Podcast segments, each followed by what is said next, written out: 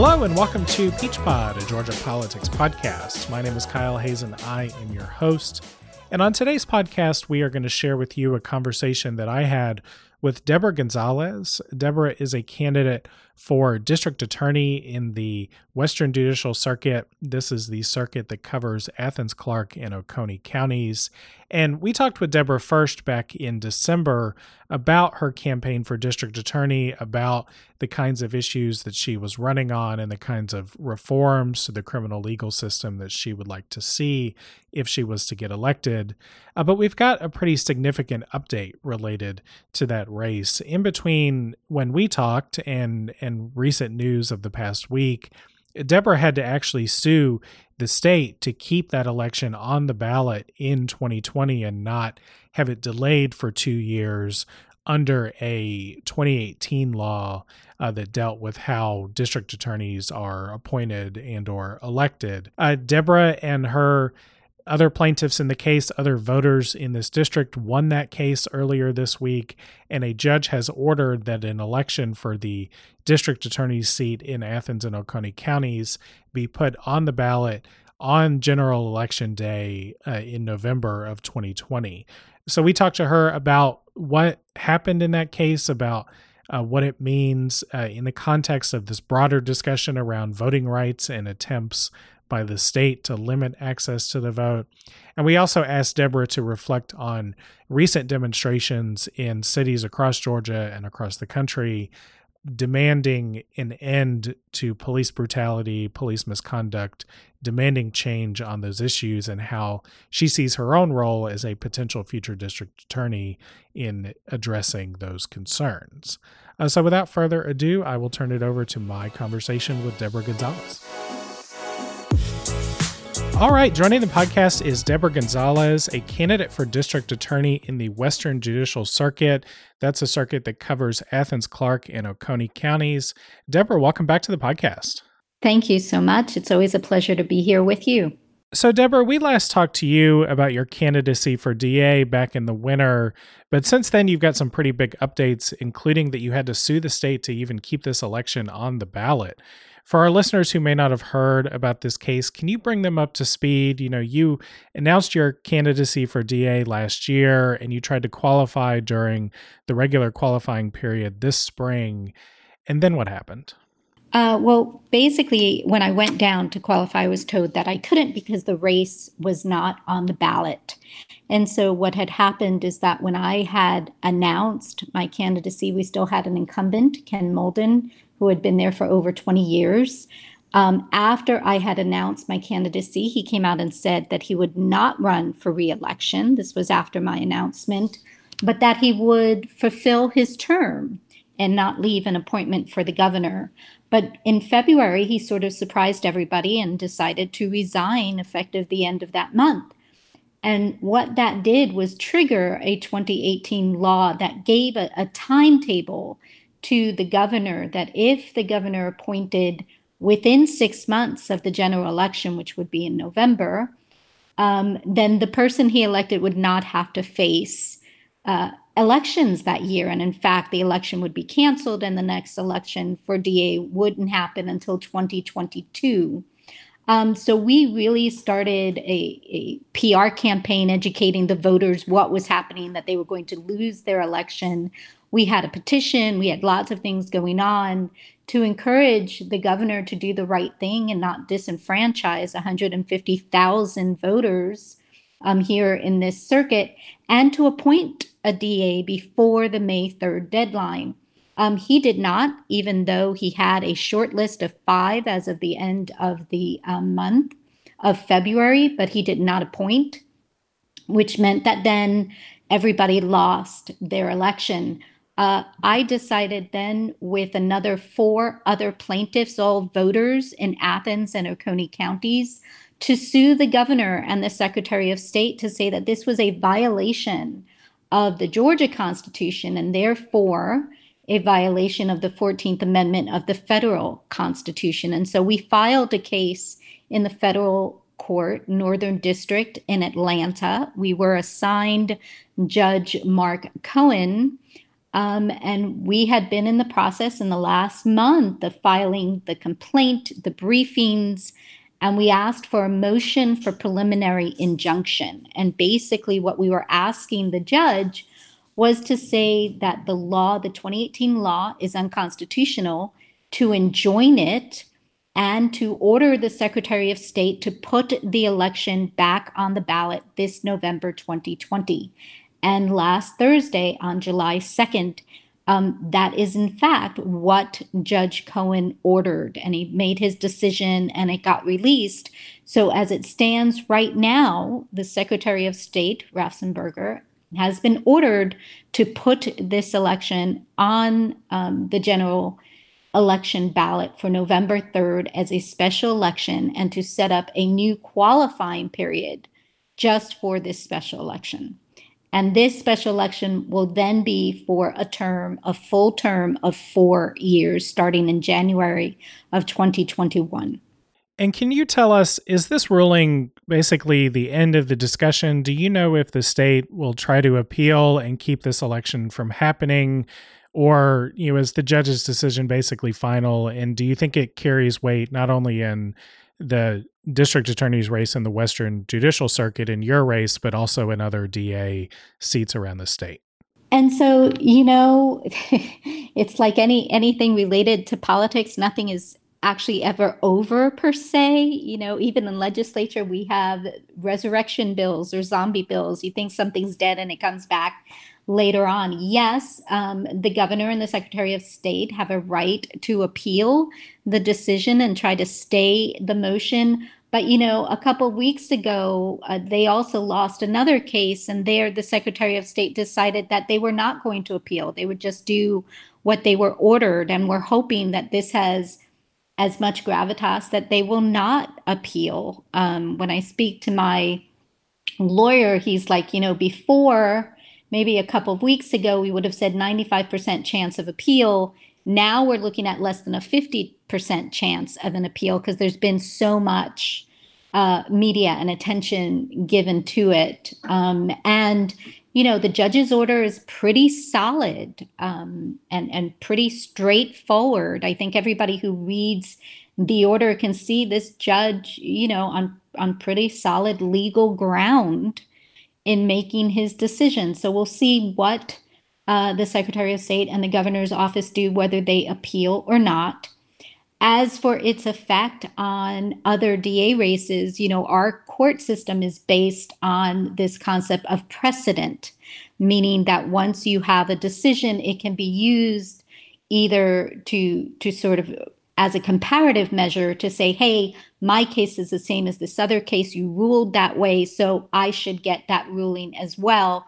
Or my case is different from this case, and therefore you shouldn't rule that way. It would be up to every single DA candidate who's affected in the same way that I am as to whether they want to go and make their own filing or even, you know, submit a letter from their attorney to the Secretary of State and say, look, Gonzalez v. Kemp came out this way. Let's not waste taxpayers' money on another case and just give us um, the the race the way that the judge had ordered in the Gonzalez v. Kemp case.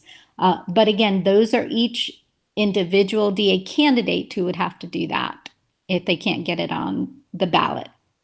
So I read this order and I thought it was pretty clear cut too, and that made me curious about the about this 2018 law that set up this process. And I looked back at the legislative process and I couldn't find any pushback against the constitutionality of this bill, either in committee when it was being debated or on the floor of the House or the Senate when it came up for a vote. I couldn't find any questioning at all regarding this bill. You were in the legislature at the time, and, mm-hmm. and you and a handful of mostly Democratic colleagues did vote against this bill. But yes. do you remember any pushback or any indications that this law might have violated the state constitution when it was passed in 2018?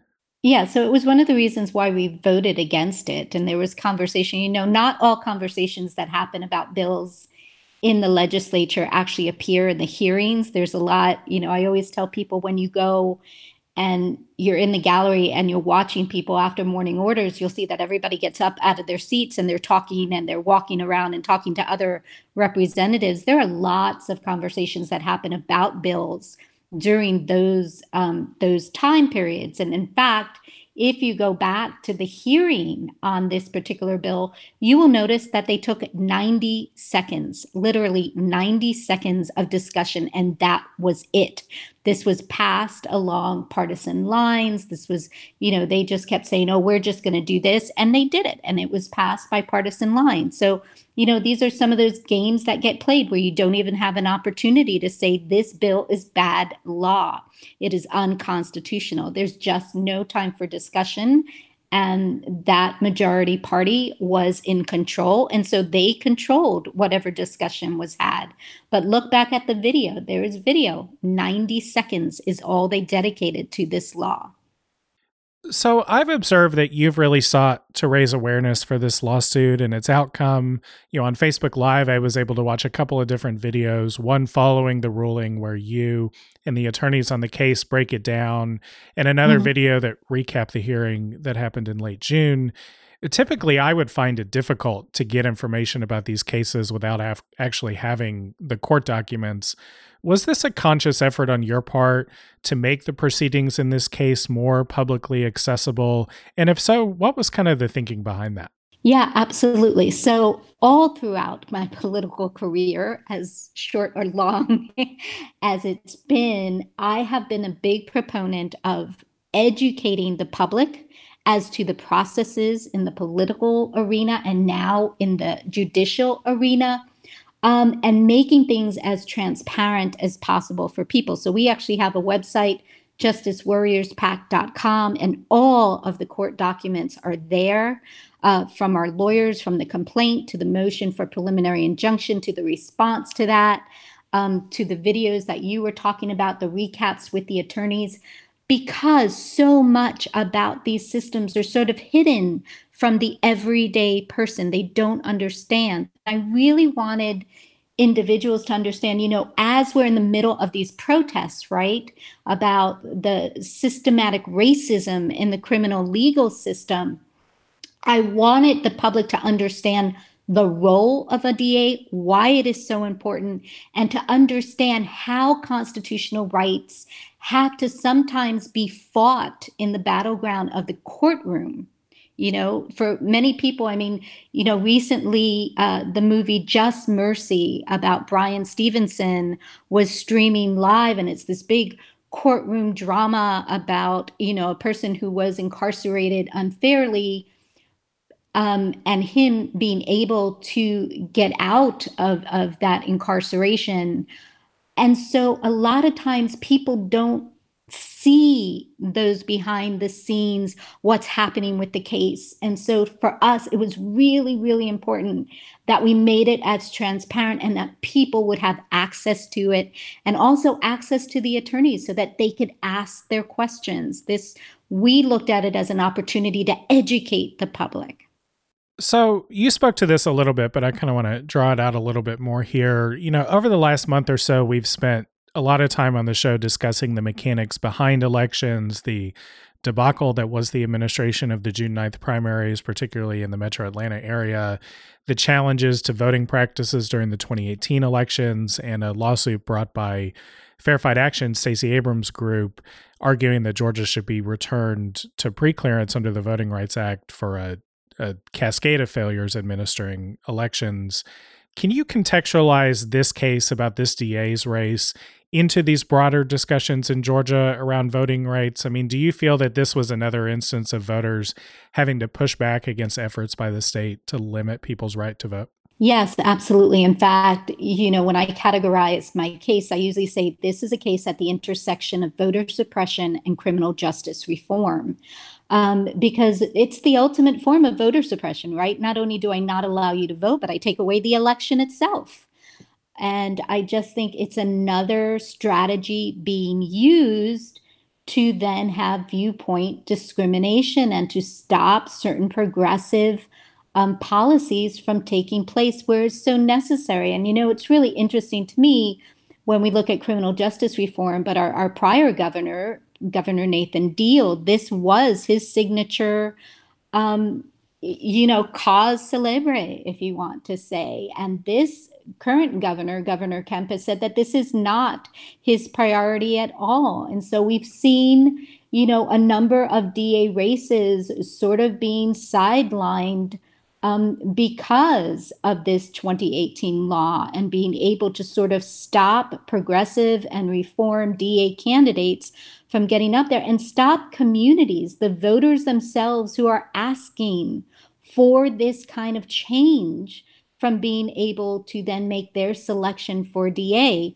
You know, we have a, a sheriff candidate here, John Q. Williams, and he basically said elected officials should be elected you know it's in our constitution that the da is to be elected and and that's what it is and if we cannot have these elections then people are really disenfranchised. And so we've been really honored and pleased that fair fight action has been helping us with this case um, monetarily as well as moral support and helping us with communications because they see how this case is in fact one of voter suppression beyond just one of trying to stop criminal justice reform in a community that has been clamoring for it for years.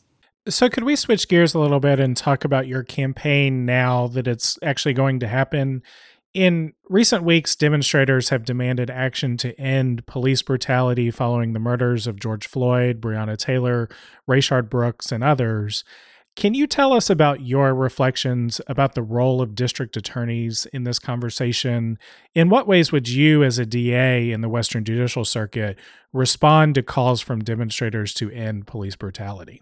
Well, thank you for that question because I think it's so important. And, you know, when we look at the Ahmaud Arbery case, when we look at the George Floyd case, one thing keeps coming up in these news reports is the lack of action taken by district attorneys who were in charge of those judicial circuits, and basically that they did not um, prosecute the individuals who were responsible for those particular murders. And, you know, when these protests started happening here in Athens, um, Georgia, we had one scenario where our local police department actually tear gassed some very peaceful protesters and that sent off shockwaves in this community. This is not what Athens is known for. We've had protests on everything for decades, you know, and so to have something like that happen, and within four days of that happening, I was able to organize and train over 80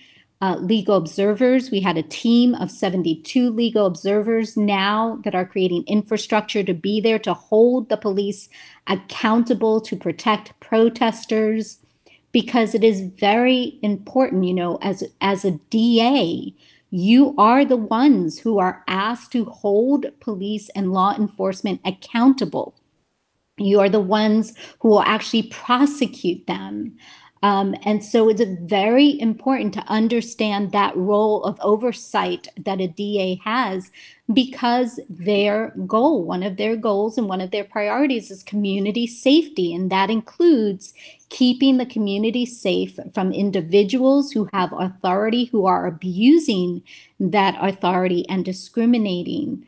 Um, with that authority, especially against oppressed Black and Brown people.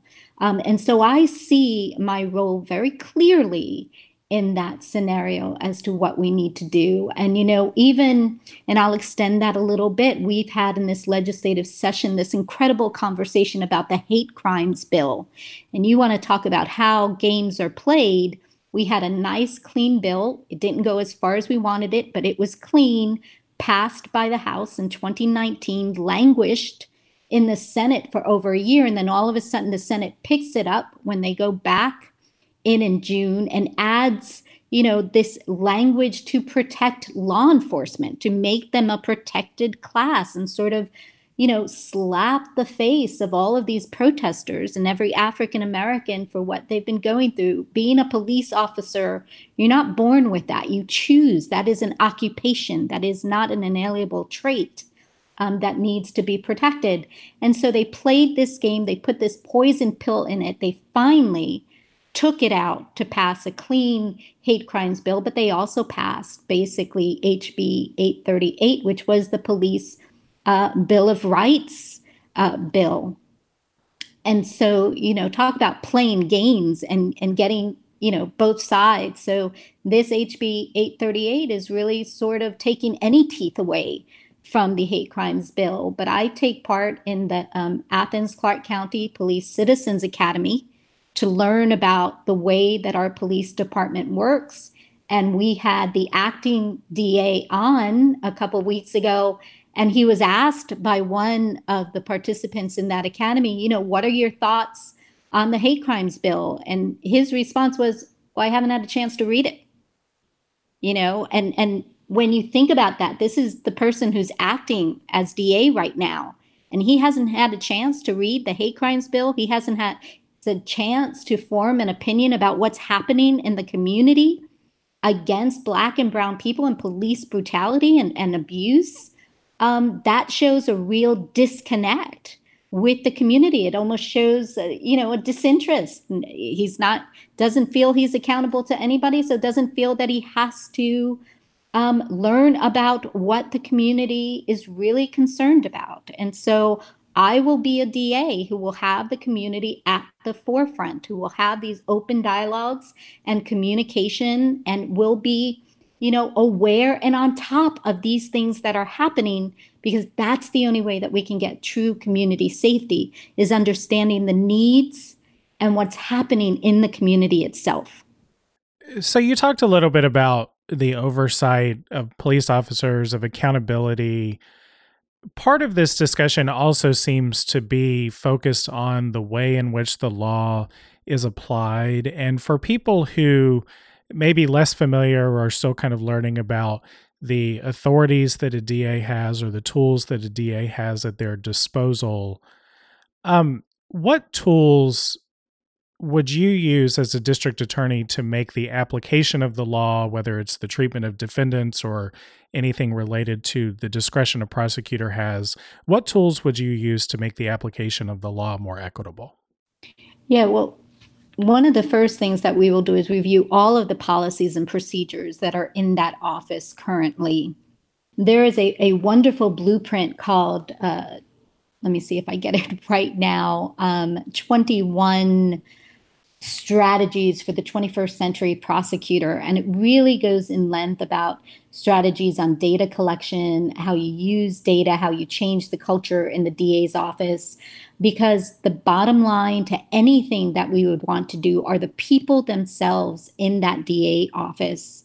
Um, and so that includes things like how do we evaluate the performance of prosecuting attorneys. If they are only evaluated on how many convictions they get and how many people they put in jail, well, then we're going to continue to have the same culture of mass incarceration that we've had all of these decades. But if instead we are looking at how we actually reduce the trauma and the violence that's happening in our communities, how are we um, diverting people from jail into accountability courts and accountability programs? How are we not uh, endlessly losing generations of youth in the juvenile justice system and ending the school to prison pipeline, but seeing how many of them are able to get into these other programs and graduate high school and graduate college and get a vocational uh, job if that's um, the direction that they want to take. So we have to change the measurements that we're actually using to evaluate individuals. We have to look at getting, you know, and all of this costs money, right? So one of the things that I have promised is I want to bring in a full time grant writer that will help us look at best practices and things that are happening in other communities and be able to apply for and get those resources here in Athens and Oconee so that we can put some of these um, processes in place to help our communities. But also working with our victim advocates and giving them the true social worker tools that they need so that they don't feel that they are only pushing paper around, but that they really are giving services to the victims and, and what they need, and that it's just not a, a referral and a telephone number here, call this place, and then that's it. But, you know, we have incredible resources here in Athens with the University of Georgia, the School of Social Work. They've been doing some help in the probation um, department. We can't see why they can't help us also in the DA's uh, office with our victim advocates unit. And so there are different things that we can put in place that can really help make this better. I think that that principles for a 21st century prosecutor document if, if you it. and i are thinking of the same thing that document written by emily bazelon is that right that's right yeah we'll put a that's link right. to it's that it's fair and just prosecution yeah we'll um we'll put a link to that in show notes i think that that's something that i've taken a look at too that's really informed kind of my view of of the way in which progressive prosecutors are approaching these issues um I think that a lot of these reforms are going to kind of be judged by whether or not they prevent, particularly the ones related to officer misconduct, whether they prevent officer use of force and whether when there is use of force, there's also consistent accountability.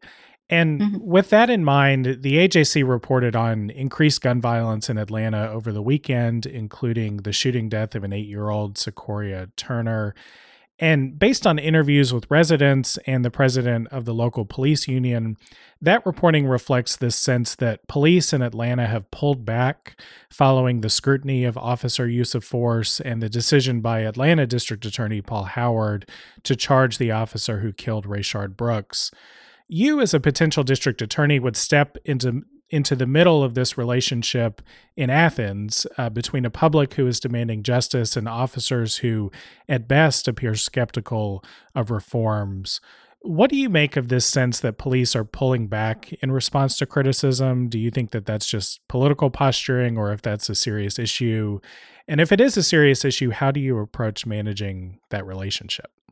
Okay, so I think it's a little bit of both. It is definitely political posturing, but I also think it is a very serious issue. And as you can see, it has led to the death of citizens and individuals in our community. And so, you know, one of the things is I have a, a relationship with Chief Spruill here in Athens. I look forward to forming a relationship with the new sheriff in Oconee when that person is put into office because I believe in collaboration. I believe in that we need to work together and build up some trust between these different officers because at the end of the day, we all have the same goal, and that is to keep the community safe, hold people accountable who need to be held accountable, but keep the community safe.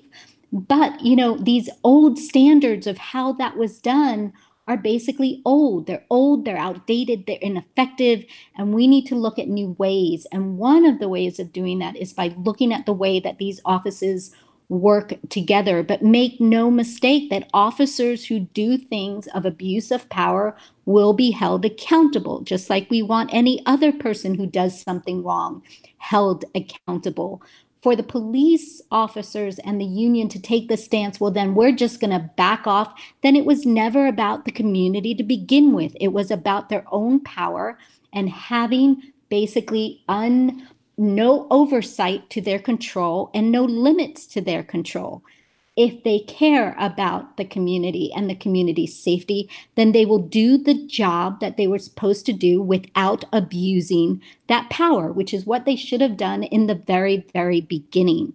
But this idea of militarization of the police, you know, for the first time we saw on June 6th in Athens, we had the National Guard, we had uh, the State Patrol, we had the Athens Police Department, we had wildlife services, um, you know, their police officers. We had like six, seven different agencies. We had helicopters, we had drones, we had all this what what is happening in our community but it is an overkill. And athens is not detroit. Athens is not atlanta. Athens is not new york city.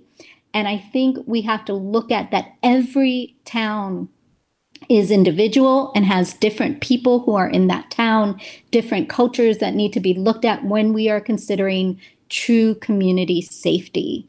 Um, and so the way that i look at it is that you know whoever does something that hurts another individual in this community, that they need to be held accountable. And if that is a police officer, then that's what we have to do. But we also have to look at the systemic racism in law enforcement. We just can't say it's a few bad apples. We cannot train this out of a culture. We have to have consequences to bad acts um, and unacceptable acts. And if things are done, you, you know, you hear these trainings about implicit bias. Well, you know, we've been training now for years on implicit bias, and it's still going on. Why? Because there are no consequences when it happens. And so, what we're seeing now with the police department sort of uh, stepping back or even vocally saying, you know, we're not going to be there, or this fear mongering of if you call 911, nobody's going to answer, or if you're raped, we're not going to go and help you. Um, that's not what you were sworn to do. You were sworn to help protect and keep people safe. And so you're going against the own your own oath to do that. So we've talked through a couple of challenging issues today. Uh, before we go, is there anything else you'd like to say about the ruling or about your campaign as it moves forward? Uh, yeah, thank you. So, you know, what I tell people is that this win in the court. This the granting of the motion is a win for over 150,000 voters in Athens and Oconee counties. It's not that Deborah now becomes DA. I still have a campaign to run, and nothing is guaranteed, right? In these political times, uh, but to have the opportunity to run right to me is is a big step forward and to have people the opportunity to make their own selection that they get to elect who this elected official should be. And so what I ask people now that we have this this ruling is get involved with your candidates. You know, you can all uh, find my information www.deborah4da.com or DG, the number 4 DA on Facebook get involved because this doesn't end with just the ruling, right? We still have an election in November. Register to vote and then make a plan and go vote. It is so, so important this year that people get out and vote, and it makes a difference. It absolutely makes a difference. We had a major, a mayor's race in Oconee that was won by just two votes. Two votes. So it makes a big difference that people get out and vote. Thank you.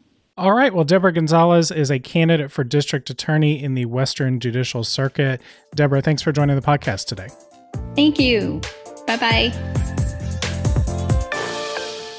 That's our show for today. If you like what you heard, subscribe to Peach Pod. Thanks as always to our fantastic interns, Olivia Bauer, Peyton Childers, and Kelly Dobso for their help researching this episode. Until next time, take care, y'all.